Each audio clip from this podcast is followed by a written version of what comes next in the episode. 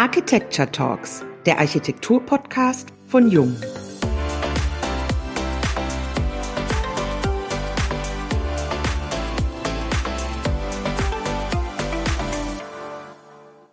Hallo und herzlich willkommen beim Jung Architecture Talks Podcast. In dieser Folge sprechen wir über Second Life, Konversion und Revitalisierung. Ich bin Wiebke Becker und ich begrüße Sie ganz herzlich aus Celle. Auch ein ganz herzliches Willkommen von mir, Diane Slavic. Ich spreche heute wieder aus Stuttgart zu Ihnen und als Gast haben wir in der heutigen Folge Claudia Roggenkemper eingeladen. Liebe Claudia, schön, dass du uns heute begleitest. Guten Morgen, vielen Dank. Ich freue mich auch sehr, hier sein zu können. Lass mich dich kurz vorstellen. Nach deinem Architekturstudium in Dortmund hast du bei RKW gearbeitet. Zunächst in der Ausführungsplanung, seit 1997 als Projektleiterin. Nach deiner Selbstständigkeit als freie Architektin und als Inhaberin einer Agentur kamst du 2007 zu HPP. Seit 2010 bist du Projektpartnerin und wurdest 2018 zur Partnerin der HPP Architekten GmbH berufen. Was ist noch wichtig über dich zu wissen? Ja, ich bin immer noch stolz darauf, nach fast zehn Jahren der Selbstständigkeit und der Bearbeitung eher kleinerer Projekte, ähm, nachdem ich dann bei HPP angefangen habe, innerhalb relativ kurzer Zeit es geschafft zu haben, als erste Frau in den Partnerkreis vorzudringen. Ähm, und äh, ich bin besonders glücklich darüber, dass es mittlerweile auch mehr Frauen geschafft haben. Also es äh, nach und nach kommen jetzt mehrere dazu. Wir haben jetzt sogar eine Frau im Gesellschafterkreis, was ich ganz mhm. großartig finde. Insbesondere der Austausch an der Stelle macht mir großen Spaß. Ähm, außerdem bin ich sozusagen äh, die Technikerin. Also schon als Kind war ich immer so, wenn ich äh, irgendwas in den Fingern hatte. Ich wollte immer wissen, wie das geht und äh, setze mich so mit der Funktion auseinander. Das sind so die Sachen, die mir besonders viel Spaß machen. HPP ist ja eine international aufgestellte Partnerschaft mit 450 Architekten, Innenarchitekten, Stadtplanern, Generalplanern und Projektmanagern. Vor über 85 Jahren gegründet, seid ihr heute weltweit vertreten. Wofür würdest du sagen, steht euer Büro heute? Und welchen Bereich verantwortest du insbesondere? Wir stehen für Internationalität, aber auch regionale Nähe. Haben wir doch neben Büros in Peking, Shenzhen, Shanghai und Istanbul allein acht Standorte in Deutschland. Mhm. Wir stehen für Zuverlässigkeit in Kosten und Terminen. Wir stehen für Vielseitigkeit ob Wohnen, Büro, Hotel, Krankenhäuser, Stadien, Standortentwicklung. Bei uns kann man eigentlich alles bekommen. Wir haben für jedes Thema die entsprechenden Fachleute. Wir stehen für alle Leistungsphasen. Auch das ist nicht mehr so häufig anzutreffen. Wir stehen aber auch für Beständigkeit. HPP wird heute in der vierten Partnergeneration geführt und die fünfte schart schon deutlich mit den Hufen. Ähm, ja, und ich verantworte insbesondere, wie ich gerade eben schon sagte, aufgrund dieses technischen Interesses die Bereiche Ausführungsplanung, Modernisierung, Revitalisierung, so diese Themen. Das liegt mir am meisten. Ja, jetzt hast du es gerade schon gesagt. Ein Thema, das dich besonders ja auch umtreibt, ist die Konversion. Die Ressourcen werden knapper und erfordern einen nachhaltigen Umgang mit dem Bestand. Moderne Architektur steht unter dem Zeichen Schützen, Bewahren, Wiederherstellen. Welche Erfahrungen hast du in diesem Bereich in den letzten Jahren sammeln können? Ja, ich bin nicht wirklich ein großer Entwerfer, aber was ich liebe, ist, mich mit einem Entwurf, mit einer Planung oder auch mit einem Gebäude auseinanderzusetzen. Wie kann ich den gestalterischen Willen eines Entwurfes umsetzen? Wie kann ich das Bestehende unter Umständen auch unter Denkmal stehende Gebäude fit machen für die nächsten 100 Jahre. Oder also zum Beispiel, wie kann ich aus einem äh, komplett klimatisierten Gebäude eines mit offenbaren Fenstern machen, obwohl der Denkmalschutz seine Finger im Spiel hat? Ähm, all das erfordert einen engen Austausch mit den Fachdisziplinen und mhm. äh, das sind so die Dinge, da habe ich große Freude dran. Du hast mal gesagt, eine gute Revitalisierung gelingt nur mit einer intensiven Bestandsanalyse. Das Ganze gesehen jetzt in dem Zusammenhang mit dem Dreischeibenhaus in Düsseldorf. in dem wir ja auch zusammenarbeiten durften. Wie dürfen wir uns eine solche Bestandsanalyse vorstellen und welche Aspekte sind euch bei der Revitalisierung ganz besonders wichtig? Zunächst ist das genaue Aufmaß ganz, ganz immens wichtig. Da sollte in keinem Fall gespart werden. Die Rohbaumaße zu kennen ist von großer Bedeutung. Dann geht es oft um Schadstoffe. Es kommt immer auf die Bauzeit der Häuser an. Kann sehr teuer werden, wenn man das nicht von Anfang an auf der Uhr hat. Ähm, die verbauten Materialien insgesamt zu identifizieren ist wichtig. Wir haben schon einmal äh, erlebt, dass bei einem Treppenhaus die umschließende Wand F90 ausgeführt sein sollte. Und dann haben wir die aufgemacht und, äh, und haben gedacht, wir könnten die erhalten und haben festgestellt, dass sie gar keine Brandschutzqualität hatte.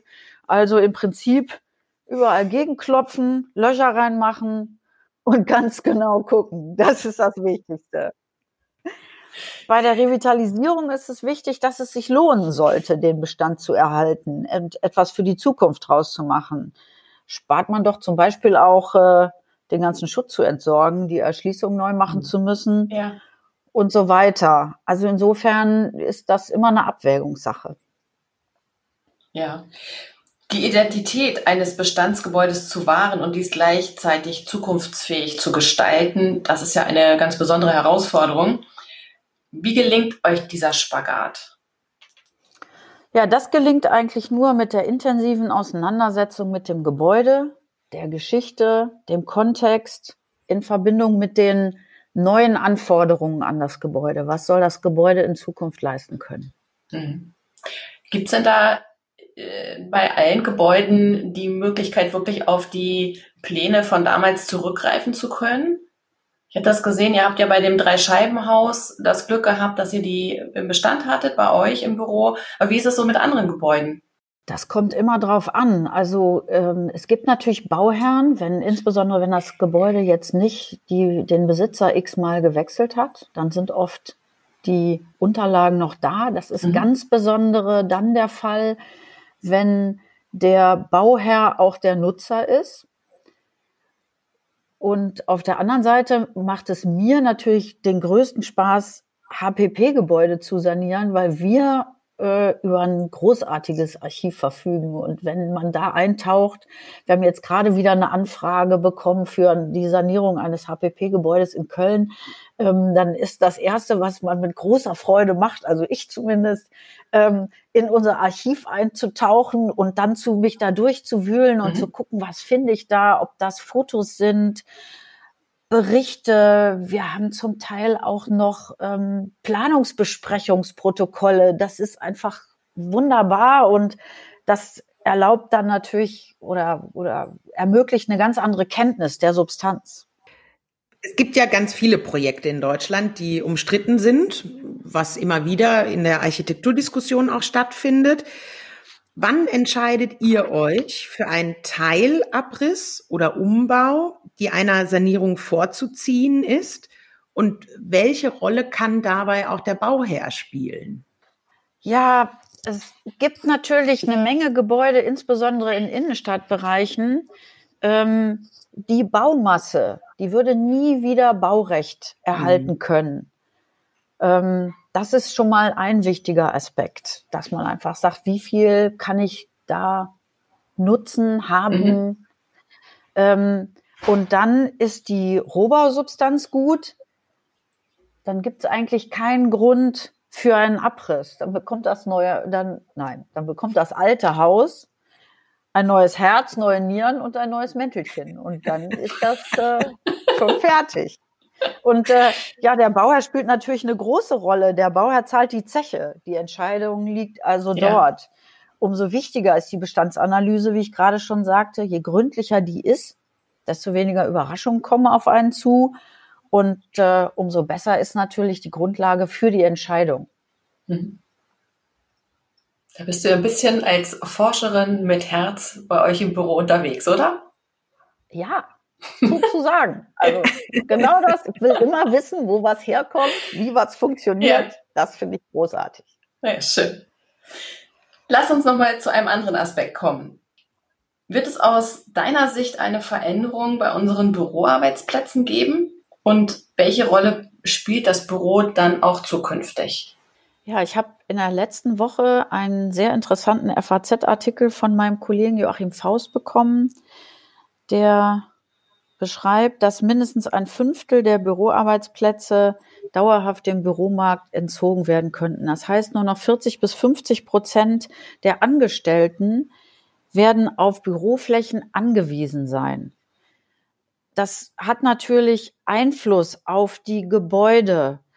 Ähm, jeder Unternehmer, mit dem ich spreche, der jetzt gerade Erfahrungen im Homeoffice-Bereich macht, stellt fest oder stellt sich die Frage, brauche ich die ganze Bürofläche noch? Ist das tatsächlich notwendig? Ähm, da wurde beschrieben, hm, also der Artikel hieß, das fand ich sehr schön, ins Büro gehen wie zum Lagerfeuer. Das heißt, die Leute arbeiten im Homeoffice und treffen sich am Lagerfeuer im Büro. Das heißt, man tauscht sich da aus. Man muss natürlich zusammenkommen. Aber wenn die Arbeit möglich ist, zu Hause zu erledigen, warum kann ich dann nicht die eine Truppe sich montags am Lagerfeuer treffen lassen, die nächste trifft sich dienstags am Lagerfeuer, dann Mittwoch, Donnerstag, Freitag. Das heißt, ich kann enorm reduzieren. Und das muss man natürlich auf den Prüfstand stellen. Und ähm, Dadurch kriegt das Büro eine andere Bedeutung. Das ist also der Platz für Identifikation, Interaktion und Begegnung. Ähm, es wird aber auch unter Umständen Bürofläche übrig bleiben. Was machen mhm. wir damit? Da mhm. komme ich dann jetzt wieder auf mein Thema der Konversa Konversation, der Konversion. Ähm, denn dann kann ich unter Umständen was anderes draus machen, nämlich Wohnungen. Und ja. bei den Wohnungen muss ich unter, Umständen dann berücksichtigen, wenn ich aber von, äh, in Zukunft von zu Hause aus arbeite, muss ich ja die Wohnung auch ein bisschen anders gestalten. Insofern sind das alles so Aspekte, die finde ich enorm spannend und ganz wichtig. Mhm.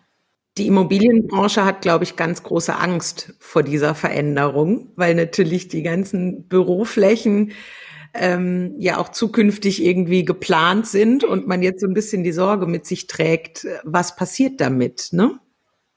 Ja, das ist der Punkt, weswegen ich der Meinung bin, jetzt ist der Zeitpunkt, sich auch über solche Sachen Gedanken zu machen. Also das treibt mich um, ähm, schon mal zu überlegen, wie kann ich denn mhm. aus einer Bürofläche. Wohnfläche machen? Das ist ja genau das, was wir ähm, in diesen Themenbereichen immer schon mal tun, aber die Intensität sollte jetzt meines Erachtens eine andere sein. Also die IHK zum Beispiel hier in Düsseldorf, da ja Düsseldorf eine Stadt ist, die nach wie vor sehr stetig wächst. Wir haben jetzt 620.000 Einwohner mhm. und es ist noch kein Ende abzusehen. Die betont äh, den Bedarf an mehr Flächen. Wir sind ja in Düsseldorf, was ich äh, irre finde, der, äh, also wir sind, was flächenmäßig das Ranking angeht, sind wir, glaube ich, auf Platz um die 70 irgendwie in Düsseldorf. Aber was die Einwohnerzahl angeht, sind wir in Düsseldorf auf Platz 7 der deutschen mhm. Städte. Mhm. Und das bedeutet ja, wo kriege ich dann den Platz her? In der Stadt. Das ist, waren in der Vergangenheit die Themen Verdichtung, Aufstockung und so weiter, aber jetzt dann vielleicht auch Umnutzung, mhm. eben aus vorhandenen Büroflächen Wohnungen zu machen. Also du hast es sehr schön geschildert mit dem Vergleich des Lagerfeuers oder dieser Artikel eben in der FAZ. Das ist ja eine sehr, sehr, sehr gelungene Überschrift. Und ähm, wenn ich jetzt mal uns hier sehe bei Jung, ich glaube, wir können sagen, wir lieben auch das Lagerfeuer. Ja. Und nach, Diane, wie viele Wochen Homeoffice haben wir jetzt? Zehn. Ist auch Home, ist auch Lagerfeuer mal notwendig. ja, wir haben Mitarbeiter, die lechzen danach, tatsächlich ans Lagerfeuer kommen zu können, endlich mal wieder treffen. Und wir haben zwar so ähm, Plattformen wie Yammer oder auch jetzt, wir nutzen auch Teams natürlich mal mhm. für einen Chat, ja. aber die Kommunikation mal eben dieser sogenannte Flurfunk, der kommt ja jetzt völlig zu kurz. Und das ist schon dann schön, wenn man, ich finde eben auch diesen Titel so wunderbar, ich habe leider vergessen, wie der, ähm, wie der Autor dieses äh, Artikels hieß, der das kreiert hat mit dem Lagerfeuer. Aber eben ans Lagerfeuer mhm. zu kommen, mal wieder so ein bisschen Austausch. Ja, es liegt ja auch in der Historie der Menschheit, ne? Lagerfeuer hat einfach was. Ja. okay. Wir haben gerade schon darüber gesprochen, welche Rolle das Büro zukünftig spielen kann und wie Flächen alternativ umgeplant werden können. Das Ganze war jetzt in die Zukunft gedacht. Schauen wir mal zurück, Claudia. Habt ihr solche Projekte bereits begleitet und was habt ihr daraus gemacht? Wie dürfen wir uns das vorstellen? Ja, äh, klar haben wir sowas schon gemacht. Also ähm, auch wenn es nur Modernisierung respektive äh, Revitalisierung waren, also natürlich das Dreischeibenhaus, dann Emporio, also Unilever in Hamburg, Max Cologne, das alte Lufthansa-Gebäude direkt am Rhein, ähm, Finnlandhaus in Hamburg und auch ähm, in Köln-Erftstraße tatsächlich eine Konversion aus einem mhm. Bürogebäude ein Wohngebäude gemacht. Und das sind immer ganz spannende Aufgaben gewesen. Also insofern, äh, das ist, glaube ich, ein großer Markt der Zukunft. Mhm. Hast du denn ein Projekt, was dir persönlich besonders am Herzen liegt? Ein Lieblingsprojekt? Ja, das ist natürlich ganz einfach. Das wird wahrscheinlich immer das Dreischeibenhaus bleiben, denn ähm, die Ehre zu haben, eine für HPP so wichtige Ikone und auch in der Architekturwelt so eine wichtige Ikone in ein neues Leben überführt zu haben, war eine grandiose Erfahrung, eine ganz herrliche Aufgabe und hat riesen Spaß gemacht. Ich weiß immer noch alle Details auswendig. Mhm. Ich kenne das Haus wie meine Westentasche. Wir hatten ein ganz tolles Team. Das hat riesig Spaß gemacht und nicht zuletzt, äh, so oft bekommt man ja auch keinen MIPIM Award. Absolut. Herzlichen Glückwunsch dazu nochmal. ja, danke. Das hat uns auch sehr stolz gemacht. Ja, großartig. Claudia, wenn du dir was wünschen dürftest, wen würdest du morgen gern zum Mittag treffen, um über das Themenfeld Konversion zu sprechen und einen entscheidenden Schritt weiter vorantreiben zu können? Boah, jetzt habt ihr mich eiskalt erwischt. Das ist genau das. Wen würde ich gerne zum Mittagessen treffen? Le Corbusier. Mit dem würde ich gern mal reden über sowas.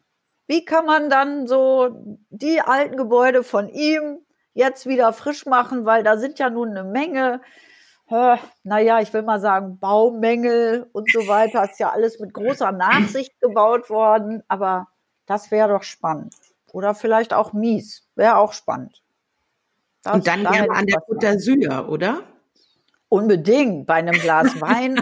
Also ich sehe mich da sitzen mit einem Glas Rosé, vielleicht so ein Eiswürfelchen drin. Das wäre schon ein schönes eine, schöne, eine sehr schöne Verabredung. Wir würden dir auch ein kleines Päckchen packen für Herrn Corbusier mit unseren wunderschönen Scheitern und ich wäre wirklich gespannt. Ich glaube, da würden wir alle bei Jungen äh, uns wahnsinnig freuen, da mal ein Feedback zu bekommen, wie er die tatsächlich finden würde. Ja, ich würde dann sagen, jetzt kommt der Werbeblock von Jung. Nee, nee. Herrlich. Sehr schön.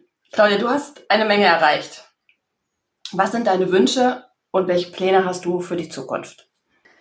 Ja, im Prinzip das Thema weiter zu vertiefen, was wir gerade angesprochen haben. Ich ähm, finde das wahnsinnig spannend, das Thema Konversion immer weiter zu verfolgen. Es gibt so viele Aspekte, auch im Hinblick auf die ähm, Digitalisierung unserer Arbeit. Also äh, auch digitale Aufmaße mehr zu nutzen, haben wir innerhalb des Büros auch schon gemacht. Ich persönlich jetzt noch nicht. Alles solche Dinge, das weiter zu vertiefen, das finde ich sehr, sehr spannend und da äh, würde ich mich gerne weiter in der Zukunft mit intensiv beschäftigen.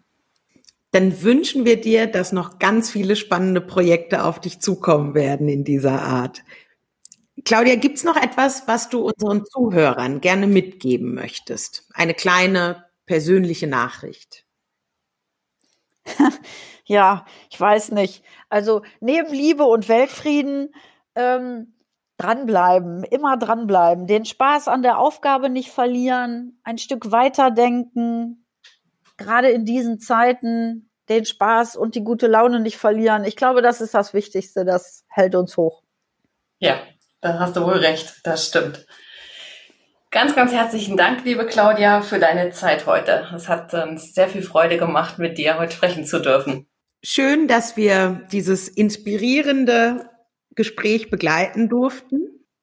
Danke für das schöne Gespräch mit euch. Hat mir sehr große Freude bereitet. Vielen lieben Dank auch an die Zuhörer heute. Wenn es Ihnen gefallen hat, empfehlen Sie uns gerne weiter. Und bis zur nächsten Folge der Jung Architecture Talks, dem Architektur-Podcast von Jung.